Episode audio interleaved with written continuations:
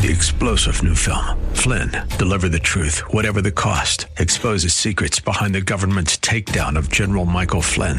Flynn knew what the intel world had been up to. He ordered the first audit of the use of contractors. This set off alarm bells. He told the truth. He was the most dangerous person for Donald Trump to hire. They had to get rid of Flynn. Flynn, deliver the truth, whatever the cost. Available now. Watch it today. Go to salemnow.com. Salemnow.com.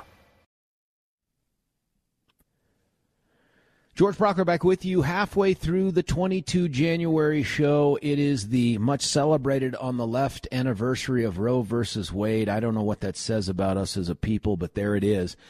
Uh, the bigger, more political news out there Ron DeSantis out. It is now a race of two for the Republican nomination. And Nikki Haley seems so, so remote in terms of uh, the, the race, like way, way back there in Donald Trump's rearview mirror. In fact, if you listen to some, they have that little sticker on the bottom of the mirror that says objects in mirror appear closer than they really are. That I think that's sort of what's going on here. Uh, if you're a never Trumper or you're someone who is just looking for an alternative, and I don't think that's the same group, um, you're thinking, can Nikki Haley pull this off in New Hampshire? In some polls, she's down double digits, 14, 18. I've seen. I've also seen her as close as four. So we'll, we'll have to see how it turns out. But there's a uh, memo. I don't know if it was leaked or it was put out by um, the Koch network. Koch, of course, the big funders for Americans for Prosperity and so many other things that have done tons of grassroots work. I imagine too, as as much as the Koch brothers were heralded for all the things that they did for a conservative movement and they supported a bunch of Republican stuff. Now, just because of Trump, just because of Trump, they are now viewed as some sort of establishment hacks or something like that. Um, it's very, very interesting to see how this party has simply become all Trump all the time to the exclusion of other conservatives because they can't be conservatives. You can't call them conservatives anymore. But there's a memo that came out, Billy turned me on to, that says that um, AFP Action is supporting Nikki Haley. I'm reading this to you because she offers the best chance to move beyond the current political era. There's no question Nikki Haley wins in a head to head contest with Joe Biden. That's true. I've seen like 12 to 17 points she beats up on Biden. And that brings me to the other question: Do we just do we just want a chance at winning, or do we want to win? Does it make a difference? Uh, I don't know. She consistently outperforms Donald Trump by wide margins. Nikki Haley is by far the strongest candidate to win in November. We've been clear from the beginning that we disagree with former President Trump's plan for the country. And there's a bunch of other things here. And then finally, in all bold, it says his current economic plan, this is not in bold, leads with a promise to raise taxes by 10% on all Americans. And then in bold, the reality is Trump has lost the last three elections and he's on track to lose this one too. Despite what some media outlets report, our polling consistently shows Donald Trump loses to Joe Biden in the states that will decide the election in November. And if he's convicted in one of his many criminal trials, polling indicates his loss will be even more severe. 303 696 1971. What happened to Ron DeSantis? And does it make a difference anymore? I mean, is this just a foregone conclusion? Should Nikki bow out too? Let's go to Jim. Jim, you're on 710 KNUS. Jim, what do you think?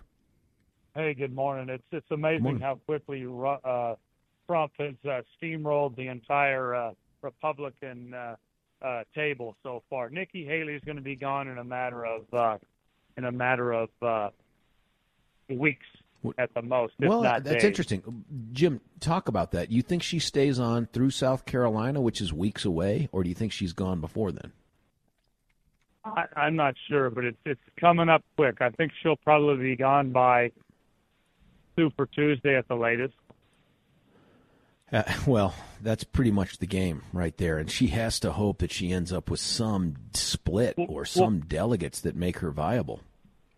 Well, it's it's game over already. I mean, he's already gotten everybody to quit in uh, record time. He he he cleaned the table faster than he did uh, in uh, 2016, and, and it's to be expected um, because the Republican Party is no more. The regular Republican Party is no more, and if the subject is immigration, Trump will uh, clean the slate. Now, I don't know if he can beat the dead guy um, or if the dead guy is going to beat him, but people are going to vote against. People now vote against someone. They don't vote for someone. They only vote against the opposing party. What do you think of this Koch memo that talks about not only Nikki Haley soundly beating Biden in any of the polls that are out there, but the fact that she still stands a chance of trying to win this thing? Do you buy any of that? Well, the subject being uh, immigration, the Kochs want um, cheaper um, inputs, which is basically the only input they can control anymore is uh, labor. And here we go again.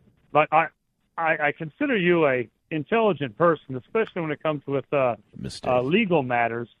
But uh, I, I've been listening for years, and I've always been told that the regular Republican Party, the Republican Party, the Reagans, the Bushes, were strong on immigration. So I thought I was losing my mind and I was just an idiot because I, I don't recollect it that way from the 80s. So what I did is this weekend is I went back and I listened to the uh, 1980 uh, Republican uh, debate between uh, Reagan and uh, Herbert Bush, and I was I found out exactly what they thought. Reagan actually said that uh, we don't even need to be discussing a border fence anymore because those people need to be up here making wages and paying taxes, and they can go back when they want to. And Bush wanted those people up here, and they wanted them in our schools as well. That was the debate. And anybody can go ahead and YouTube this and look it up. And I don't think it's uh, liberal fake news. And that's exactly the way I remember things. NAFTA came out of the debates of the early 80s. And Ross Perot in 92 uh, finally brought it up during the Republican debates and said, You're going to destroy America. Steve Forbes, he's another financially minded guy. He literally said, You're going to have to unionize the retail worker because that's all this country will have left. And if you notice, the most Jim, rabid wasn't people, wasn't Ron good on those issues though? Wasn't DeSantis good on those issues? Yeah, if you're going to shoot people when they come across the border, but you got to understand these southern what? states have. That's he said you're going to shoot them, right? He said you're going to put the military out there and you're going to shoot them. That's that's what he said. Now That's it might have been Ron four said? months ago. yeah, he, he he said that like four months ago. There was a little bit of a debate about uh, what he said. So, you know, he's going to use the military to well, use the military to close the border down. But you got to understand these states down here on the southern edge, they have benefited more from the illegal aliens and the NAFTA zones in liquidating the American worker. And now Donald Trump has got the American worker. The rabid, rabid, rabid people are the American workers that are supporting Donald Trump. That's how I see it. Now, maybe I'm wrong, just like, uh, you know, I, I, well, I thought I was wrong about the uh, immigration issue with the Republicans, but I, I suggest everybody go and watch the 1980 debate between Reagan and Bush. They're both regular Repub well, they're both Republicans, and they both wanted to get rid of or they wanted to subsidize the American businesses with illegal labor, and then you could make them uh, Americans. And in fact, between Reagan and Bush, in a 12-year time frame, they actually instituted 12. I'm sorry, sorry, six amnesties over 12 years. And of course, then uh, what's his Jim, name? I know this uh, is a big issue, and I do think the border and immigration crisis probably drives this campaign. But does this mean Trump wins because he's so much stronger on the border, at least in terms of rhetoric, than Biden? Does this mean he wins? Trump has liquidated the Republican Party. Now, I think Trump also um, motivates more people in this nation to vote than ever before. And I think I've said it before, but the Republican Party has relied on low voter turnout to win elections, just like they win more local elections. I mean, local elections vote at 17 or 20 percent. They rarely breach 30 percent.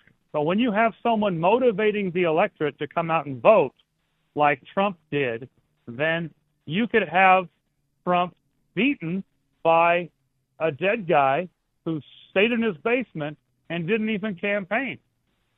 I, I think uh, we might see Trump beaten by a dead guy twice. I hope that, Jim, I hope that's not right. But thanks as always, Jim. Good call. 303 696 1971. Jim's line is open. Um, I, I, I wonder if this immigration issue isn't the dominant issue of the campaign moving forward. And does that mean Trump wins? I'm scared that Jim's right. And I'm scared that Koch is right. That in all the polling that matters, Trump is lagging behind Biden, although Biden has a bit of a Michigan problem. Um, I saw that stuff there that um, he he is trailing him in the other states that will be decisive for president. We keep looking at the national polling as if it matters. Doesn't matter. At least not yet. Not until we uh, the entire country goes the way of Colorado and decides to throw their votes to the coastal states. But that's just not the way it is right now. 303 696 1971 is uh, is the phone number. Um, let's see, we've got uh, Billy. Does that say Frank on the line?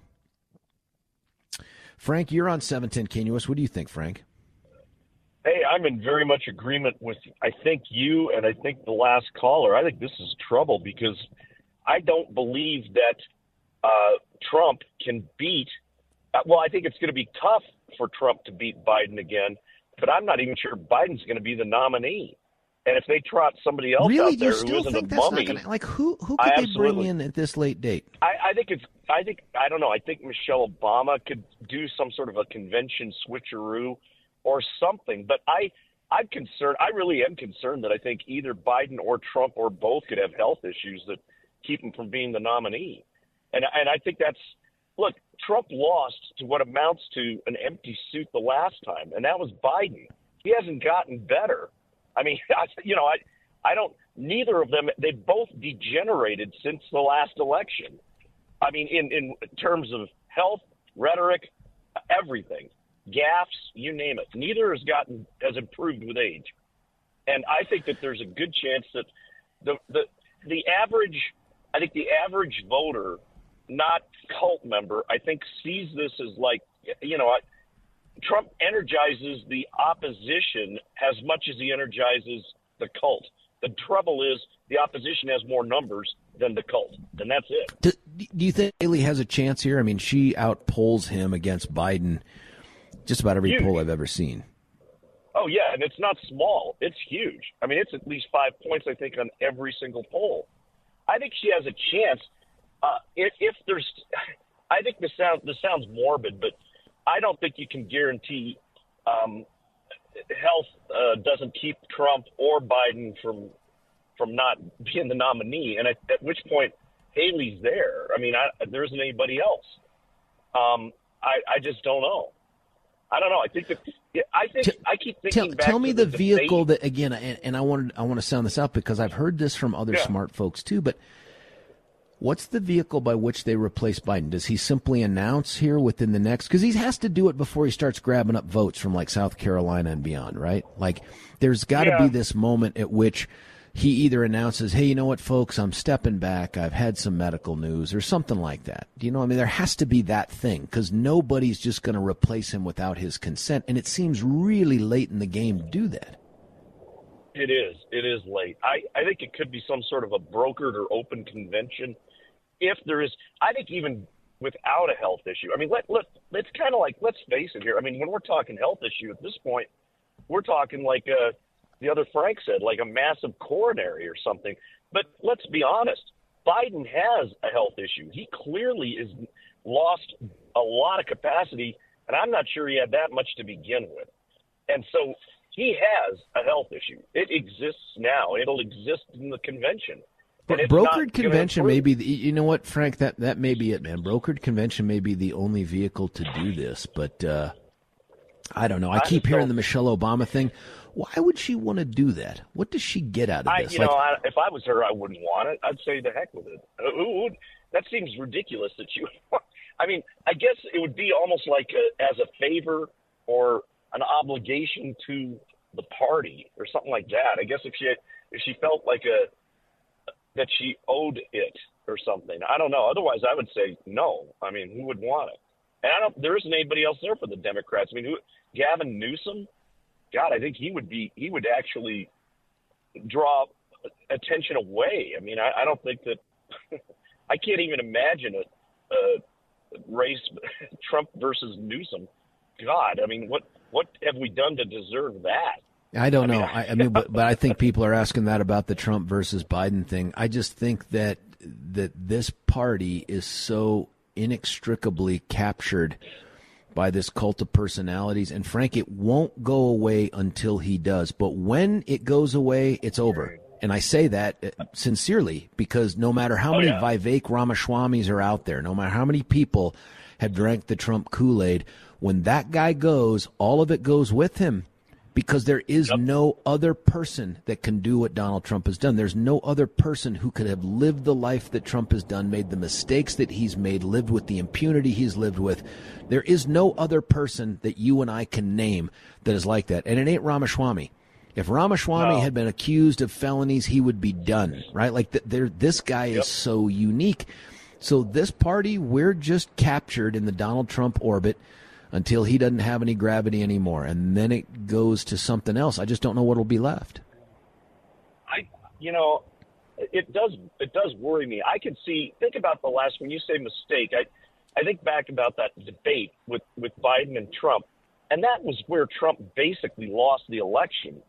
And and all you need is something like that. I I just I get concerned because I think the cult does not understand what the electorate actually looks like and it doesn't look like the cult. You begin to you begin to think everything is everybody thinks the way you do, and that isn't how it looks, and that isn't how it works. And all you need is one more debate where Trump acts like a house ape against a mummy, and you can lose the election again. And, and, and you know, then you're going to wish to heck you had Nikki Haley in there. You know, well, th- this don't... is where if if he's going to win, it'll be. I really believe this. If he's going to pull this out, it'll be because one, the risk associated with putting Biden back in the office, and I think that people will maybe for the first time ever, more than they ever did with Dan Quayle, look at Kamala Harris and say, "I can't do it. There's just no way I could put the country in the hands." Of Kamala Harris, but the other part will be the border because they know with four more years of Biden, it's over, man. I mean, we, we might as well just erase the line and and let them all yeah. in because that's the approach they seem to be taking. I'll tell you, that's kind of the way I view it. I mean, that's the way I view it right now. I don't know what it'll look like in November, but yeah, I agree with you. Is that it's an election in the negative because of the border and Kamala Harris. I, do you I, think, I don't even know how they keep Kamala Harris in that position. Do, do you Ugh. think that the conviction aspect of it out there, and I'm not sure they're going to be able to get to trial and convict him, do you think if that happens, that changes the votes enough to make a difference? Oh boy, that's a good question. I kind of think not. I think because there is a there is a sense that people are just ganging up on Trump. He becomes more of a victim every time one of these things happens, and that just magnifies his victimhood. But that might only work among the cult. I don't know if that works among the general electorate because there there are many people, myself included, who are like, "How in the heck can you pull a lever for just, somebody who's a convicted felon?" No, that's the know? question. That's ridiculous. the question I worry about for some Republicans, and that even for me, I mean, like, what do you do when you have spent a career in the criminal justice system, and somebody figures out a way to get themselves convicted? And I don't see, and you know this, Frank, we've talked about this. I don't see all the prosecutions going on against Trump as the same, and I don't think the no, number of not. charges is relevant. But that one out of Mar-a-Lago, man, that that's the one that just that's, haunts me because it's like, dude, they got you, man. They got you. case. That is a self-proving I know, case. I, I mean, there's I there's no there's virtually no that's there's no defense to it. It's and and what I would once again reemphasize is that there isn't anybody to blame except Trump. I mean, he there, nobody was. It's not like wow they were out to get you and they just dug something up. No, he just thumbed his nose at everything and and and acted like he was above the law, which is how he acted. And then they got prosecution. That's it. I mean, how else do you describe that? Does the cult understand that? Is it there's absolutely nobody to blame but him? I mean, I, I don't get that. It's like you just it's like you just you know, got super drunk, sitting right by a cop at a bar, Yeah. poured yourself into the car and drove off. I mean, that's what Trump basically did. I mean, you know, Frank, I Frank, I appreciate it, man. We took you long. I love the conversation. Frank, as always, good call. Frank's line is open 303-696-1971. Uh, Alexa says, George, I agree with the caller. Frank, look at everything, quote, Republicans like Paul Ryan and John McCain did to undercut Trump. It was all about their egos and shenanigans. Republicans like Ryan and McCain really gave the Republican voters a big middle finger. That's exactly how I felt when McCain voted against repealing Obamacare. That was awful. I mean, that was devastating to be one vote away from it. Although I'd ask this question what were we going to do if we had won that thing? McCain may have thought he was telling Trump, screw you, but he was really telling Republican voters, me screwing over Trump is more important than the promises Republican politicians made to the voters. I do think there's some of that. There's the, there's a real rift within the party between this perception of uh, you know conservatives and RINOs, establishment, whatever language that you want to use. And I've asked the question before, and we never ever get a good solid answer, and that is what distinguishes a RINO from someone who just is opposed to Trump. All other policy things being the same. And uh, there's never been a good answer for that. Maybe we'll get that during this election cycle. Another text. Okay, Trump instituted the stay in Mexico. Isn't that a form of Mexico paying? Artists, listen. One, I like the stay in Mexico policy, and you're right to bring that up, and it's one that I wish we had right now. That part is true. But this origamied effort to try to make Trump's promise to get Mexico to pay as anything that they ended up having to do, that's the equivalent. I don't buy it, and I don't believe it.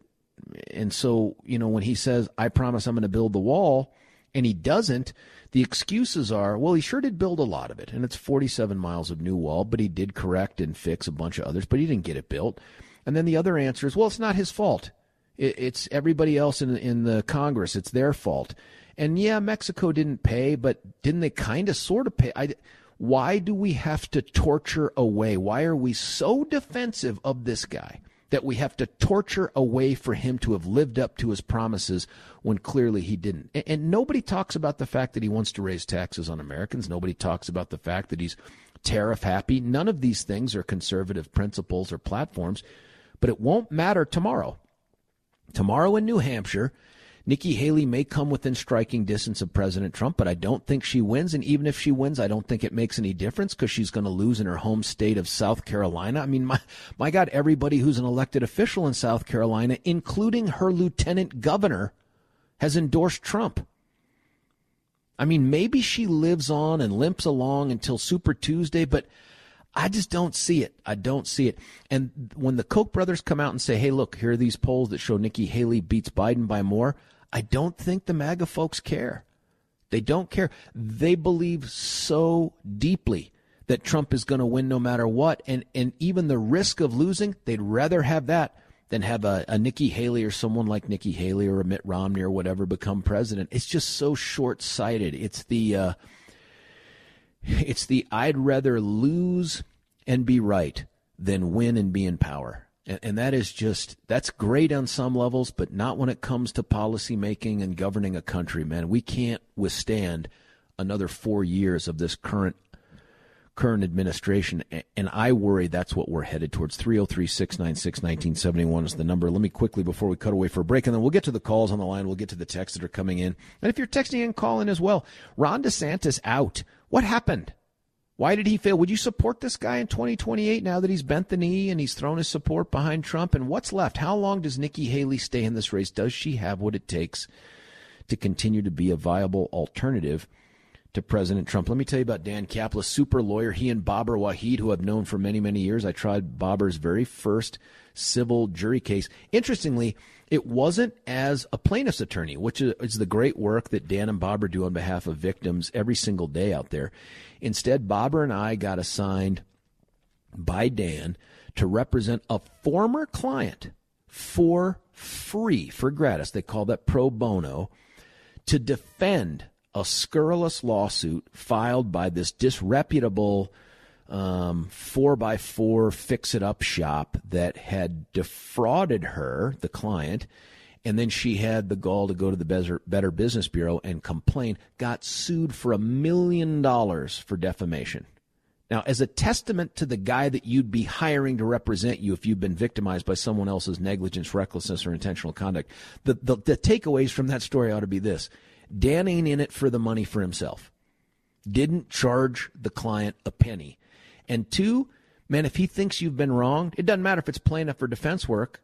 He just gins up the team and says, go get him. And we did. And we beat down the other side. It was, uh, it was, I think, Judge Wheeler's very first trial as a judge. He has long since retired, but that's how long they've been at this thing. I think Baber's now a 17 year, 16 year attorney. Uh, they go out there and ring the bell every day for victims. And if you are one, pick up the phone and call 303 770 5551. 303 770 5551 or check out dancaplislaw.com, Dan Caplis, C A P L I S law.com. When we come back, Dave Migoya, super lawyer, or super lawyer, super investigative reporter, holding lawyers accountable, by the way, in the Gazette. He's going to talk about the latest turn of events when it comes to Colorado judicial discipline. George Brauchler, 710 KNUS.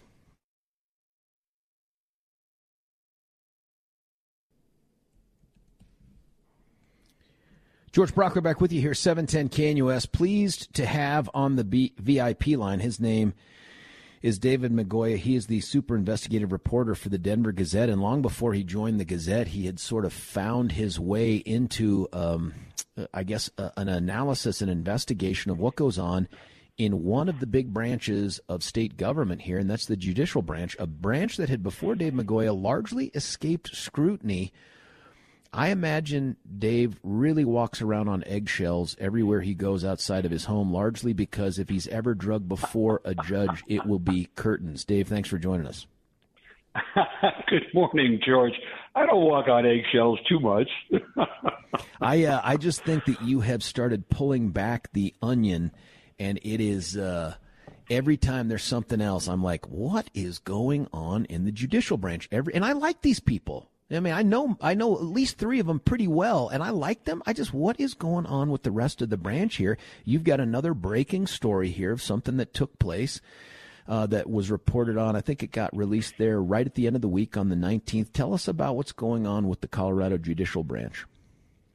Well, yeah, you're you're not kidding. These guys are a never-ending stream of of stories. You know, I'm writing about them now. What, four years, four, almost five years, I guess. Um, but in this case, we there's a, a, a commission, a group that's called the Colorado Commission on Judicial Discipline. Their job is to, much like their title, discipline judges uh, if you know there's misconduct or whatnot. So that's all they handle is is judges. And on Friday, so they've been sort of in the thick of this whole battle between the Supreme Court and judicial discipline and how that works. And then you know, we had our chief judge uh, sanctioned uh, last year, first time in Colorado history a Supreme Court justice is disciplined. So on Friday, um, it got. I learned that the executive director uh, of the Judicial Discipline Commission was put on leave. I don't want to say he got fired because they haven't really figured that out yet, but it was sort of his head was kind of on the block for a little bit, and there was a lot of speculation as to whether or not, with a new, newly formed commission, new members of the commission, whether Christopher Gregory, the executive director, would uh, remain in the job. And for a short period, it looked like Chris was fine. And then on Friday, uh, I, I caught wind of, of him being put on leave, uh, administrative leave. And that could mean a lot of things. But the speculation as it goes from a lot of folks in the know is that he's pretty well done. He's out of there, and and that could mean a, a whole new direction for this discipline, which or discipline commission, which could be a good thing or a not so good thing. I How suppose. long had he been the executive director? Two and a half years. I'm remembering here. Chris Chris had been the chairman of the commission. He was a gubernatorial appointee. He's an attorney from up in Fort Collins direction. And he was chairing that committee, uh, the, the commission, when, and it's a 10 member commission, so the, the members are appointed by the Supreme Court, typically the Chief Justice, and the governor. and he was in that position when his his four year appointment term ended, and he was looking at reappointment. So that would have been in 2020, no, 21, and that was when I broke this.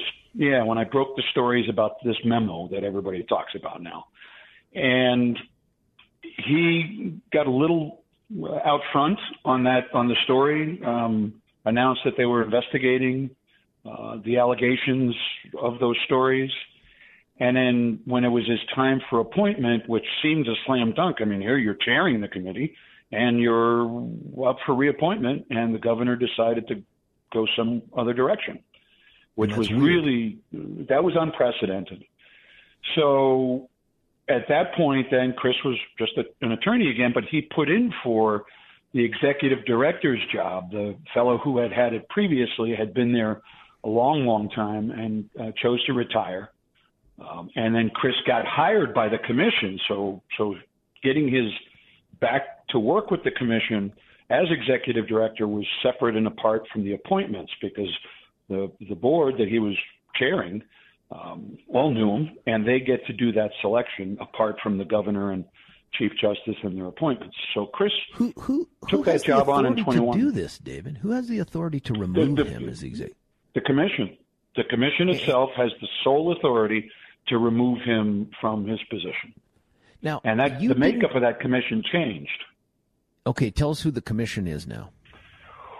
Oh boy, without a, a, cheat sheet in front of me, I'm. Oh, I'm I don't need the names, but, but, just tell me how, it, how were, it changed. Well, they were um, last year, last summer, a number of members were up for reappointment. Uh, the uh, chairperson, Liz Krupa, who's a known attorney in town, oh, yeah. uh, very, um, very strong voiced in the issue of discipline. And the co-chair was a district judge down in El Paso, David Prince. They were facing reappointment and were not. Prince, especially, there was feelings that he would be reappointed, and they were both outspoken voices during this whole process in front of the legislature and the hearings and uh, and you know the whole storm that happened, controversy over judicial discipline. So when their reappointments came up, they were not reappointed, uh, and a couple of others had left the commission. So I think in all, four or five, roughly half of the commission. Now I've heard there was another one that just resigned for personal reasons uh, over the last couple of months. I don't know precisely which one it was, uh, but so now you've got this new commission face coming in. Uh, several of them with strong ties to either the administration or to the Supreme Court, because um, they're also judicial appointees or judges who sit on the commission. Uh, one of them, I, I, don't recollect her name, but I did uh, print it, uh, was pretty vocal in uh, dressing down the commission and how it worked and how it did its job. And she was named uh, onto the commission. So there was a lot of speculation that this change in direction was now going to impact Chris Gregory, who was really carrying the flag uh, for judicial discipline. Now, there's been a lot of things that have changed, and some laws have passed, and voters are facing a referendum in uh, this November that'll change the whole process of how judges get discipline in our state. So, with that ahead of them, there's been a lot of speculation that there's going to be this movement in the background to kind of tamp that uh, amendment down, the effort to pass that thing, and let's keep the judicial discipline process the way it is. Um, I, I don't know the truth of that or not, but you always hear those kinds of rumors. And in Chris's case, it just was, yeah, that was it. It was done. I was going to say, too, you don't really make much of a linkage here, if, if any, in this particular article, but one week before this, you also wrote an article about some stuff going on with judicial discipline that has quotes from Chris Gregory. Tell us about that. We haven't had you on to talk about that one either. Oh yeah, that uh, Chris had appeared. Oh, yeah. I forgot about that. They all started running together, George. yeah. Um, Chris had appeared. The legislature every year, when they first get going in January, have something that's called the SMART hearings. S M A R T stands for something. I'm not going to try to figure out what it is, but that's what they call it. And essentially, it's an opportunity for the various committees within the legislature, in this case, the Judiciary Committee, to hear from the various branches and portions and parts of the departments that they, as a committee, um, are tasked with keeping an eye on. And for the first, for the second time in the history, um, the Judicial Discipline Commission appeared before uh, that committee, and that was earlier this month. And Chris, uh, a bit unprecedented, uh, let it be known that they were investi- actively investigating 73 judges for violating, allegedly violating the law that requires judges to file financial disclosures uh, to the Secretary of State. So essentially, well, people can know if a judge has a conflict of interest on a case and so on and so forth. And I, it, it, those investigations, I, I believe, were the result of the work I did last summer that took a look at all of our 300 sitting judges, and basically I found that one of every six judges sitting at the time had not filed these disclosures, some of them for many years. And then when you threw in the complement of all the senior judges, which is roughly two dozen of them, uh, the numbers got even bigger. Uh, so the commission now is investigating all of this. They, there, there was some concern that the investigations would sort of clog things up in that the rules basically say any form of discipline on your record as a judge precludes you, prohibits you from participating in the senior judge program, which is essentially a way of doing extrajudicial work for you know some money in a short period of time, kind of thing. So what so, they wanted was a change, uh, a, a, change to the law that said, well, you know, maybe a complete discipline record um, record would would not preclude that because they wanted to get these cases through. Because otherwise, the judges are all saying, "Oh, whoa, hold on, I don't want to." Yeah, yeah, yeah. I don't want to go through a settlement. Well, you know. So. What's the possible outcome of this then? Like, what's the worst case scenario for these judges? And you broke that story, by the way, that one in six Colorado judges hadn't yeah. filed their disclosures, and some of them ever. and apparently, yeah. and I remember this yeah. too, Dave, when we were talking. The Secretary of State's response is, well, we don't actually notify anybody. Yes, we catalog them and track them, but we don't yeah. tell anybody. They have to ask for them, which sounded like garbage.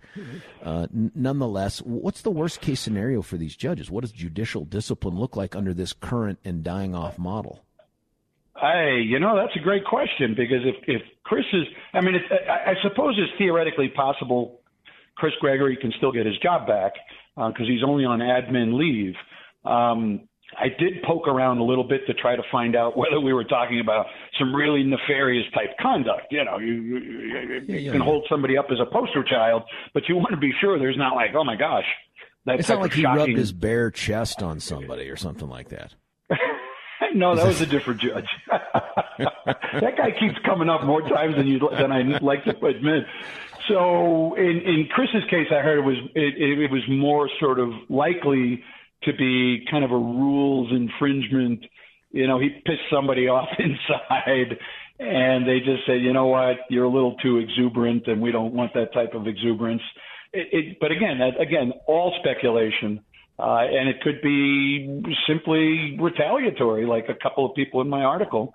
Uh, former chief judge down in Pueblo thinks it's completely retaliatory. Um, so it, what? you know, I guess the we got to wait and see. Enforcement of the law is retaliatory, or what happened to Chris Gregory was retaliatory. What happened? What happened to Chris Gregory is retaliatory. So I, I was going to um, ask that. How, how much yeah. of that? Through, I mean, you got a billion people that are in your ear on this stuff. Is that the consensus that this was in part a response to him taking the next logical step to this failure to file? I'm, I'm hearing it on both sides, and you know, when you when you're getting that much static from either side of the middle uh, you sort of got to take it with the grain of salt intended and not give too much credence to either one. Let it out there. Let people have their voice. I mean, uh, it was the, the chief judge down in Pueblo, Dennis Maes, uh, who spoke rather strongly on it being a retaliatory move. And, you know, this isn't some schlep walking down the mall. This is a, you know, well-respected uh, uh, jurist. So putting his opinion out there was important. Which one is the right one, George? I don't know uh, it, you know, this story has done everything um, except not surprise me. I am I am constantly um, not surprised by what these guys are, are up to. It just seems to keep rolling and rolling and rolling. What happens in the future? I, you know, worst case scenario, if it was retaliatory, we see sort of a tamping back of the disciplinary process. It's not quite as aggressive as it's been in the past year and a half as it has been um, quite a lot of of judges that they've been um, looking into and, and getting complaints about. So, you know, if if that slows down, then we've got this amendment coming up to change the process. You know, maybe there's an effort in the background to say we don't really, you know, we're we're making much ado about nothing. Don't need to change anything. So no no point in passing this. Everything's fine. It's going to cost us a lot of money to change things. So you know how sort of the political waves can go. Um, if it's nothing and Chris gets his job back, then I suppose it's you know status quo and off they go. You know maybe Chris isn't quite as uh, you know stand in front of the legislature and say we're investigating 73 judges. I, I was really surprised that that came out publicly. I didn't expect to to hear that. I was wondering if it would be sort of buried in a report somewhere that I'd have to go find it, but uh, no, it was right out there for everybody. So, it, really, when I was contacting around on Friday to the number of people that are not quoted in my story, uh, to get their reaction, all I kept getting was "Good God! Oh my God! You can't believe it! Holy cow!" Um, I spoke with Pete Lee because um, a lot of folks say that or have said that this is just another body in the road in this crazy story about judicial discipline that's been going on, like I said, since 2019. And you know, Pete Lee was one of those bodies. Pete was chairing that commission, the special commission that was taking testimony over the summer, two summers. Dave, before we cut away for uh, before we cut away from this, I wanted to, to ask you this other question. You put in the the article here you remind us it's a misdemeanor to knowingly fail to file these things. Have you had the opportunity to hear from the Attorney General's office or the District Attorney's office in Denver about whether or not they intend to investigate and pursue prosecution of these crimes? I have not. I have not. And it's it's been a, a very heavy silence from everyone because, you know, it's knowingly not file. Well, I guess the, or willingly not file. That's a, that's a very strong word written by lawyers to, to, to, you know, to describe what the conduct should be in order for it to be a crime. But, you know, judges with misdemeanors, you know, who's going to prosecute? There's no prosecutorial mechanism in there. So who's supposed to do it?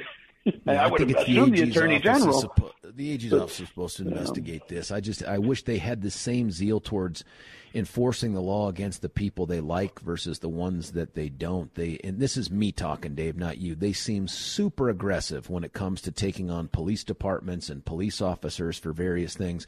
But when it comes to judges, it's a mum's the word, uh, you know, look the other direction kind of a thing. It's uh, it's unfortunate, but it's obvious too. And I, I just don't know, other than guys like you out there doing the investigative reporting, how we'd even know to ask these questions.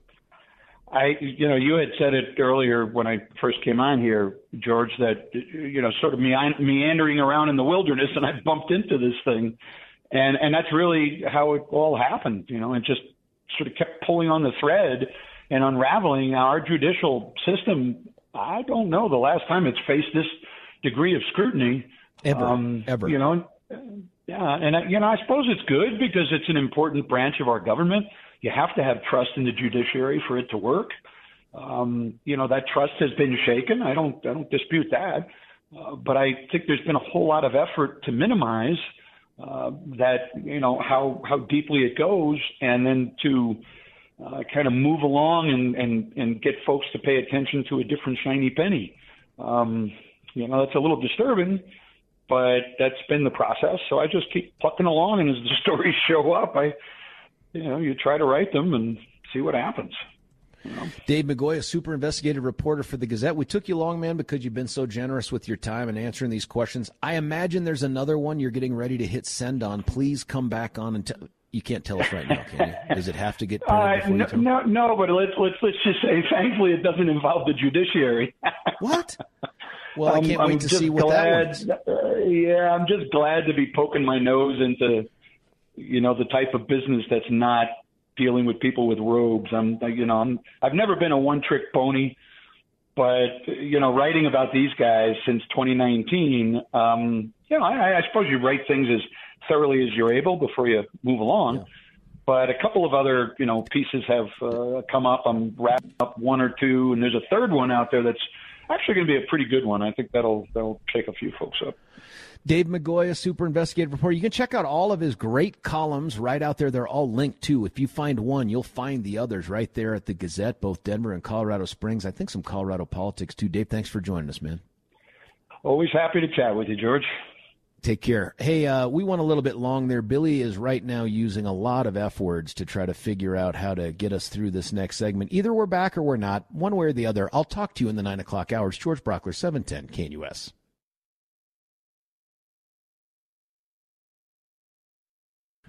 George Brauchler right back with you here, 710 KNUS. Billy doing some magic there. It'll show up in the 9 o'clock hour for sure. My thanks to Dave Migoya. Fascinating stuff that he's discovering there. I really don't know what the fix is for the judicial branch anymore, but it is interesting that the executive director is put on administrative leave the week after these folks start getting investigated for failing to file these these disclosures. Hey, listen, when we come back, I'd love to get your thoughts on that as well as continue to talk about the DeSantis Haley Trump stuff. It's George Brauchler, 710 KNUS.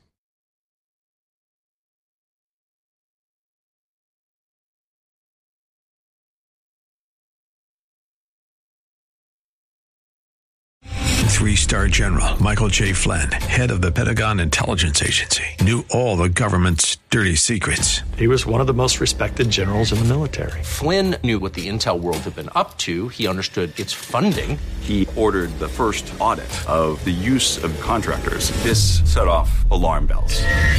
The explosive new documentary, Flynn, Deliver the Truth, Whatever the Cost, uncovers the facts behind this scandal. Flynn told the truth. He was the most dangerous person for Donald Trump to hire. I find out the worst enemy that I'm going to face in my life is right here in America. They took my assessment and they wanted me to change it. And I was like, I'm not changing it. They had to get rid of Flynn.